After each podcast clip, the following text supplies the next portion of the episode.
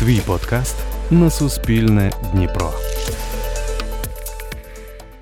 Чому тут? Чому тут? Чому тут? Чому тут? Всім привіт! Мене звати Настя Гречникова. Я журналістка Суспільного Дніпро. Це подкаст Чому тут? У ньому ми цікавимося історіями дніпрян, які змогли досягти успіху, знайти справу до душі і водночас залишаються жити у рідному місті, бо воно особливе для них. І сьогодні у нас в гостях фотографиня, підприємниця, творчиня весільних аксесуарів Водокер Яна Анохіна. Привіт, Яна! У тебе надзвичайно цікавий, можна сказати, унікальний бізнес. Ти робиш ефектні коробочки для обручок, які купують у 38 країнах світу. З чого все почалося? Розкажи. Здравствуйте, спасибо большое, что пригласили. Это случайно получилось, я не планировала ничего такого делать. Я занималась свадебной фотографией, и из моей потребности для себя, для съемок я сделала такой аксессуар, попробовала его продать, он начал продаваться, вот, собственно, так все началось Повністю все сама. Навіть коробочку ти якось клеїла Да, з усього і тканиною обтягувала. Як це було? И изначально пошла по тканевым на разведку, купила все, что мне нравится, по маленьким кусочкам, потому что тогда была ну, такая возможность, скажем так, не с- как сейчас там закупку сделать, а посмотреть, что вообще как, э, и минимум материала взять. Сделала. У меня была цель сделать такой продукт, который будет жить, жить, жить еще очень много лет, я надеюсь, столетий, потому что когда приходишь в музей, там, например, тоже в Британии, видишь ювелирные украшения, которые в определенных коробочках находятся. А, Это очень ценно, это то, к чему я хочу прийти, потому что для меня важно, чтобы мои продукты жили долго и передавали драгоценности семейные. Поэтому для них материалы, соответственно, должны быть самые лучшие, которые только могут быть. Які це зараз і як вибираєте? Бархат сейчас, бархат на шелке, есть несколько типов бархата. Для обычного человека бархат — это, в принципе, одинаковая ткань. Но есть разные составы. Есть, например, синтетический бархат. Его цена в закупке примерно там, 100 гривен метр. А то, что мы закупаем, варьируется в цене от 2000 до 4 и вообще, в принципе, выше в зависимости от страны, из которой это привозится. Есть поставщики, с которыми мы работаем. До вот этих всех карантинных событий я была лично в Италии, во Франции, в Лондоне у наших поставщиков, то есть я знаю, где заказывать, знаю, какое качество нам подходит. А некоторые заказываем в Украине у байеров, которые уже привезли. Такий підхід допоміг твоїм роботам з'явитися на обкладинці відомого у всьому світі весільного журналу Марта Стюарт Ведінгс. Коробочки з'являються в європейських та американських медіа та блогах. Навіть е, британський Вог помістив твої вироби у список кращих весільних аксесуарів. Ти робила щось для цього? Писала їм, намагалася якось просувати. Марта Стюарт написали сами. Э, Написала редактор, что она хочет для съемки взять изделие. Мы, конечно, согласились, отправили, и потом спустя время нам пишет клиентка, что хочет как на обложке. Я не знала, что там будет обложка. Э, И это, конечно, очень приятно было. То же самое касается Vogue. Они нам просто написали на почту, предложили такую рекламную коллаборацию. Но так, чтобы специально мы им писали, такого не было. Хотя, э, ну, первые три года я думала, что это классно, что нам пишут сами. И когда я там, например, встретилась э, девушкой, мы познакомились, она говорит, я вас видела там-то, там-то, наверное, у вас хороший пиарщик. Я думаю, у нас нет пиарщика. Теперь понимаю, что если бы был, то не только бы они нас писали, поэтому это такая история, что желательно не ждать, а все-таки прилагать усилия к этим процессам, тогда будет лучше. Сейчас, конечно, в моих интересах э, и с точки зрения пиара, с точки зрения работы с блогерами это все выстроить, э, чтобы это было не по воле случая, когда нам пишут сами, а чтобы мы конкретно и мы писали, и нам писали, скажем так, системно.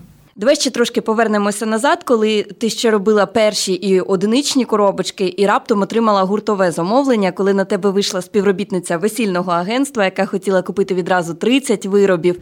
Ти зробила, а замовниця пропала. Розкажи подробиці, як викрутилася, страшно було. На то время это была большая партия. Сейчас, конечно, это то, наверное, что мы за день делаем. То, я думаю, что, в принципе, уже больше делаем за день, чем тот объем, который там был. Просто тогда я поняла, что надо брать предоплату, и это все немножко другим способом оформлять, но глобально ничего такого страшного не произошло. Тоді все переросло в бізнес чи пізніше, коли ти усвідомила, що вже це не просто захоплення, а справа, яка може приносити стабільний дохід і стати чимось більшим. Первые, наверное, года полтора-два я не сильно вообще понимала, ну, я не, не очень сильно отличала бизнес от самозанятости, потому что в тот момент это был больше в формате самозанятости, когда там я что-то делаю, потом я уже нашла себе э, девочек-помощниц, и в формате, когда я объясняю, что надо делать, все делается.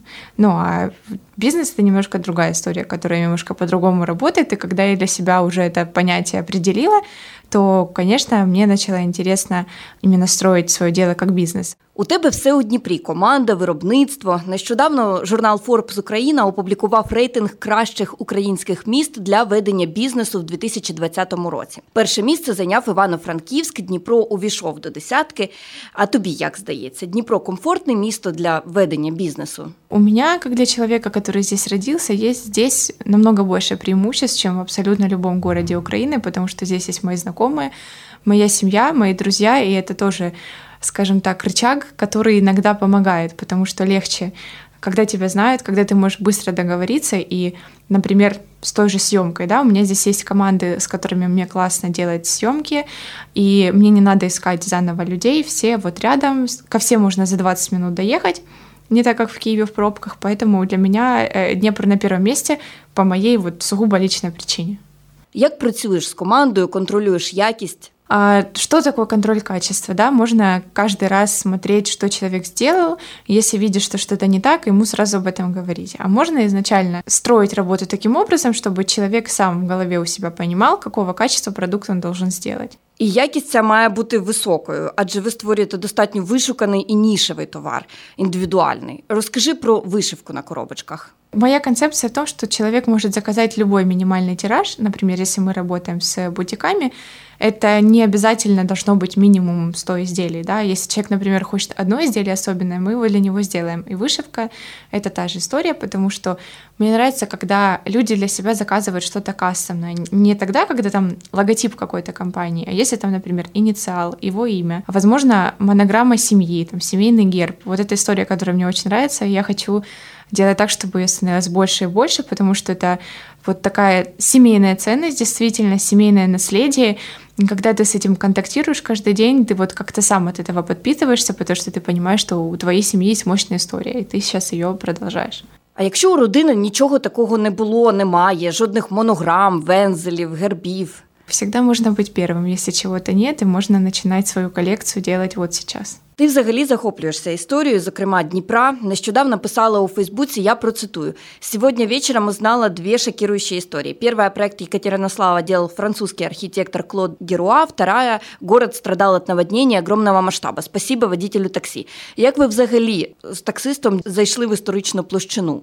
У меня тогда была такая мысль, мне хотелось поездить, пофоткать что-то необычное, потому что если смотреть тенденции, что сейчас журналы публикуют, то э, есть определенный интерес к Восточной Европе, э, к нашим странам, потому что для людей э, это в новинку. И я поехала на 12 квартал, в, у меня там когда-то бабушка жила очень давно, я помню, что там был такой садик, в котором э, маленький парк, в котором мы гуляли. Мне было интересно посмотреть, что там сейчас. И водитель, конечно, был немножко в шоке, потому что никого там не было, кроме какого-то странного молодого человека. Я прошлась быстренько все фотки подела, вернулась в машину, потому что реально не очень, скажем так, комфортно. И он говорит, так, если вы интересуетесь городом, обратите внимание на то, что есть подвальные окна, у которых правильный угол рассвета, и поднимали уровень земли. И для меня это было открытием. Он говорит, были там потопы, все. Я начала гуглить, и я поняла, что огромный есть кладезь того, чего я не знала. И мне кажется, что важно для каждого человека, который живет в городе, понимать, что у этого города есть история, мощная история, и здесь есть за что зацепиться. Потому что эта история, она настоящая. Если, например, смотреть на Дубай, там сейчас все построили, молодцы, красавчики, но я слышу от многих людей, и у меня тоже было такое ощущение, что ну вот в этом нет чего-то, какой-то, ну не то чтобы изюминки, но вот души нету, а эту душу, э, душу э, ее создает как раз история, которая здесь происходила. Який період історії Дніпра вважаєш найцікавішим особисто для себе? Э, Дореволюционное время это вообще прекрасно, я считаю. Во-первых, э, осознание того, насколько этот город был интернациональный, когда приезжали, прилетали люди э, нет, тогда, по-моему, еще не прилетали, но приезжали, очень много приезжали. И наличие гостиниц, которое здесь было, это было не просто потому что, потому что действительно они имели спрос. И на то время это был супер передовой город. Но если посмотреть, то сейчас циклично, мне кажется, происходит такая же ситуация, когда сто лет там, плюс-минус город был в состоянии сна, и сейчас он просыпается, появляется новое пространство, все меняется, развивается, и это не может не радовать. Згодна, абсолютно. Мені теж здається, що Дніпро все ж стає кращим днем за днем. Які саме місця з тих, що останнім часом з'явилися, тобі особливо до душі? Мне очень нравится парк Резиденс, открылась новая кофейня. Ну, не, не совсем кофейня, даже больше пространства, у которого есть кофейня. И там очень свежий дизайн, которого вот просто нам не хватало. И все, что вот с красивым интерьером, это мне очень нравится. С другой стороны, это могут быть вещи неочевидной красоты, скажем так, которые для кого-то могут казаться непонятными, а, не сильно, не знаю, наверное, актуальными, но благодаря той истории, которая вот триггерит конкретно меня, мне это нравится. Наприклад, будинок побуту. Да, дом быта. Слухай, це дуже класний пост був про будинок побуту, коли ти написала абсолютно очаровательная магия. Я думаю, если бы Гарри Поттер был родом с Днепра, тут бы точно был проход на улицу, где можна купити волшебні учебники. От будинок побуту він така законсервована е, будівля на дуже сучасній вулиці. Що Мгм. там тобі подобається? Я фанат дома быта, наверное, единственный. Ну, э, что мне нравится? Во-первых, там живо всегда. То есть, если туда зайти в будний день, там очень много людей, которые работают, куда-то спешат, что-то делают.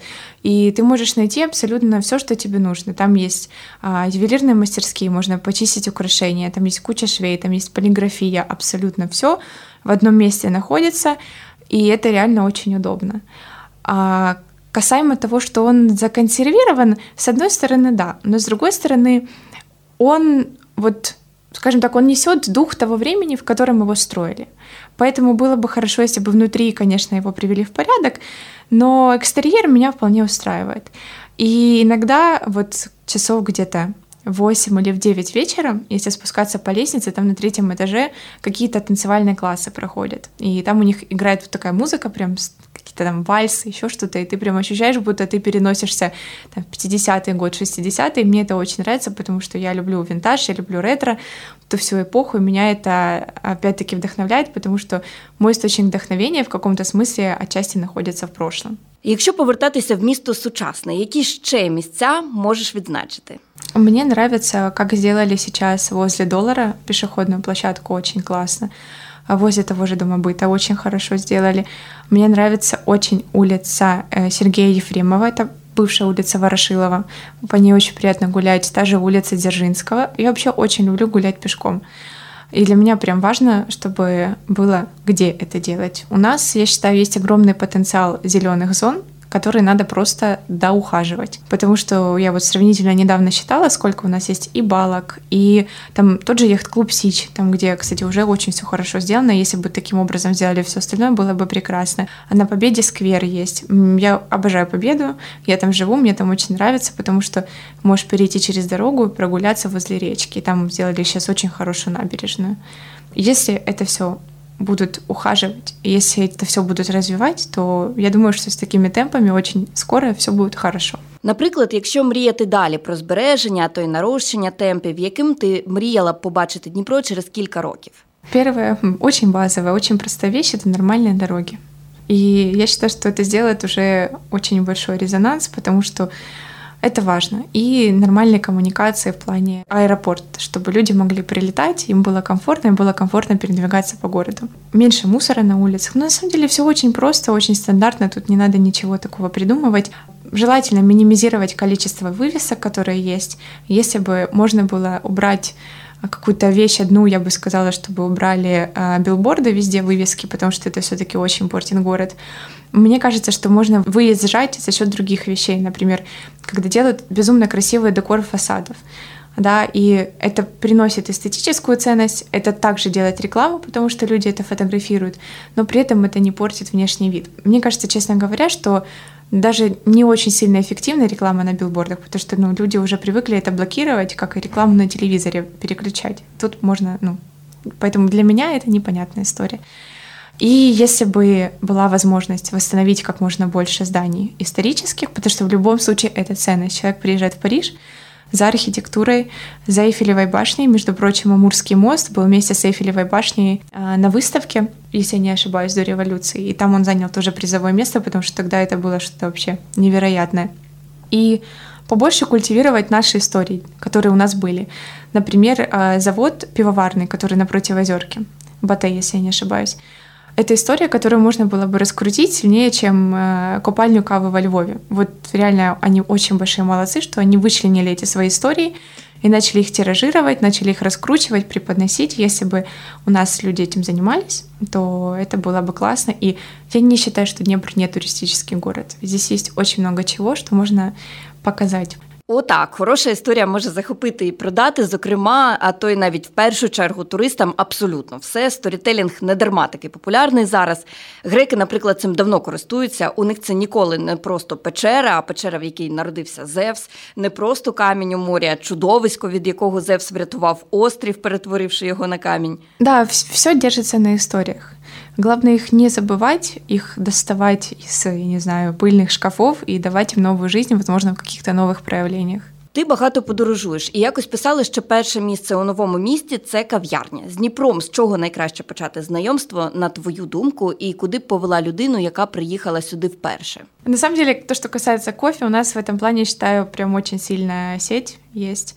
Э, И если человек пьет кофе, то, конечно, я бы его повезла первым делом в кофейню. Мне нравится музей здесь. Мне нравится, вот только что как раз ездила в исторический музей, художественный музей мне нравится. Тут, на самом деле, в зависимости от интересов человека. Если я больше знаю бэкграунда, что его интересует, я бы его по- повезла, скажем так, в специфические места, которые ему, на мой взгляд, могли бы понравиться. Наприклад, індустріальною частиною міста. Ти нещодавно сама побувала на такій екскурсії, після якої написала, що цікаво і приємно побути туристом у рідному місті. Що мала на увазі, які місця тебе вразили і чим? Мы ездили на метро. Мы ездили в музей Петровки и потом тоже прошлись еще по музеям. А, Есть девушка Вита Попова, которая замечательный гид. А, Также мы а, возле дворца Ильича прогулялись там вокруг. В музее Петровки замечательная экскурсия была от директора этого музея. А, Женщина, которая, мне кажется, она знает абсолютно все, потому что два часа она нам рассказывала, рассказывала, рассказывала, и у нее, я уверена, что есть еще миллион историй, которые она может рассказать. И на самом деле, думаю, что во многих музеях работают очень интересные люди, которых интересно послушать. Там, кстати, рядом есть музей детства новый, советую туда заглянуть. Вообще, в целом, выделить день и походить по музеям – это очень классный опыт. Цікава ідея, бо зазвичай ми ніколи не оминаємо музеї десь у подорожах, але взагалі не розглядаємо таке дозвілля вдома. Ну хіба що дітей зводити. Тут в зависимости от того, на чем человек концентрируется, что он хочет выбирать. Он хочет выбирать каждый день разочаровываться в том, что там ты не живешь там образно, ну, не знаю, в. Нью-Йорке. Да, в Нью-Йорке, Вене, еще где-то. Либо смотреть, а какие здесь есть плюсы, а что с этим можно сделать. Но, возможно, это вопрос опыта, да, потому что когда, например, побывал в Каире или там в Албании, ты вообще по-другому смотришь на Украину. Ты приезжаешь и думаешь, боже, какая развитая страна, как у меня здесь все хорошо по сравнению с этим.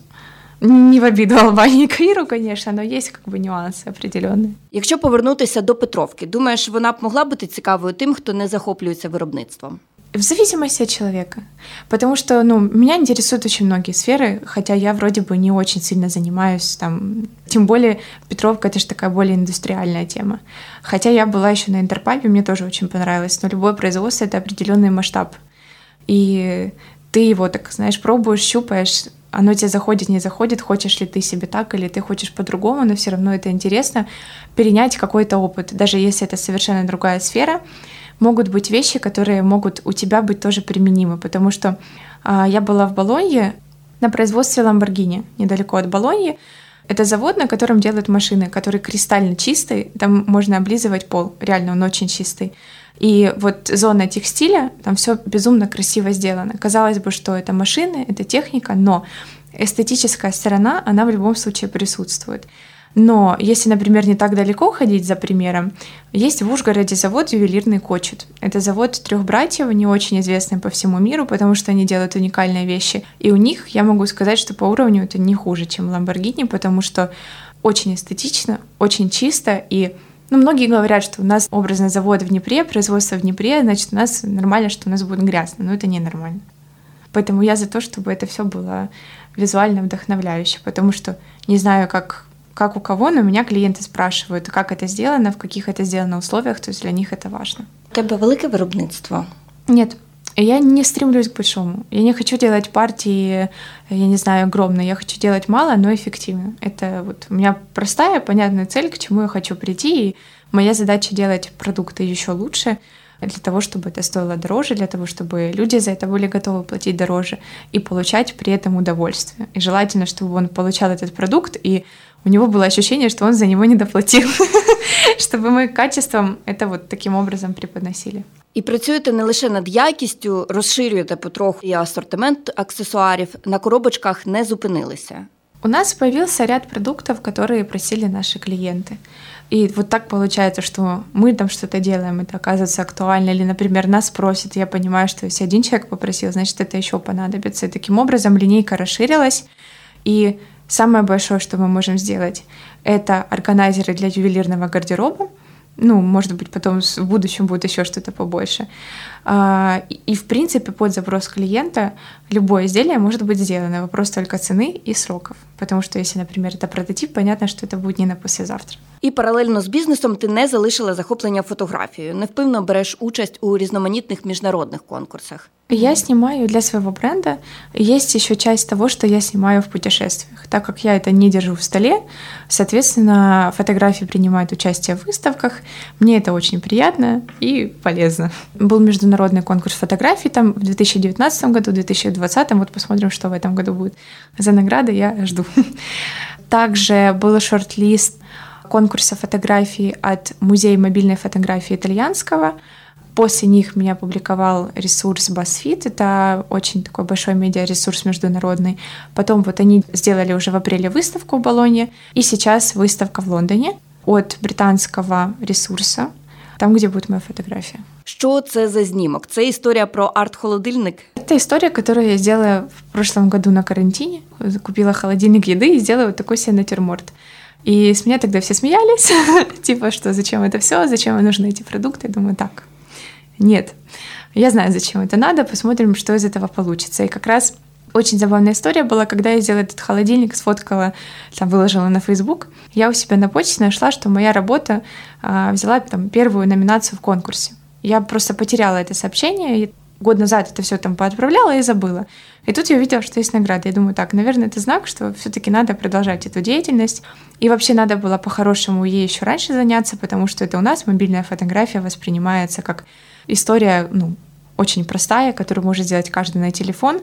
Но с 2012 года есть конкурсы в Америке по мобильной фотографии, там, где первые места занимают а, там, 2-3 тысячи долларов получает победитель, и это уже не просто классовый на телефон, то есть там люди к этому относятся действительно как к искусству. Світлина і правда дуже гарна, яскрава, на ній екзотичні квіти та фрукти. Як щодо стріт фотографії, у тебе є досвід і в таких конкурсах. Туди відправляли лише фотографії з подорожей чи і щось відзняти в Дніпрі? Кстати, да, у меня есть фотография из дома быта, которая была на выставке в Портленде в Америке. Поэтому из Днепра тоже есть немножко. А в принципе, на самом деле не важно, путешествие, не путешествие, главное увидеть момент, который вот будет интересен. Мне интересно, когда присутствует на снимке какой-то человек, который в этот момент э, гармоничен тому, что его окружает, потому что все-таки, несмотря на то, что говорят, что там человек очень вредит планете и так далее и тому подобное.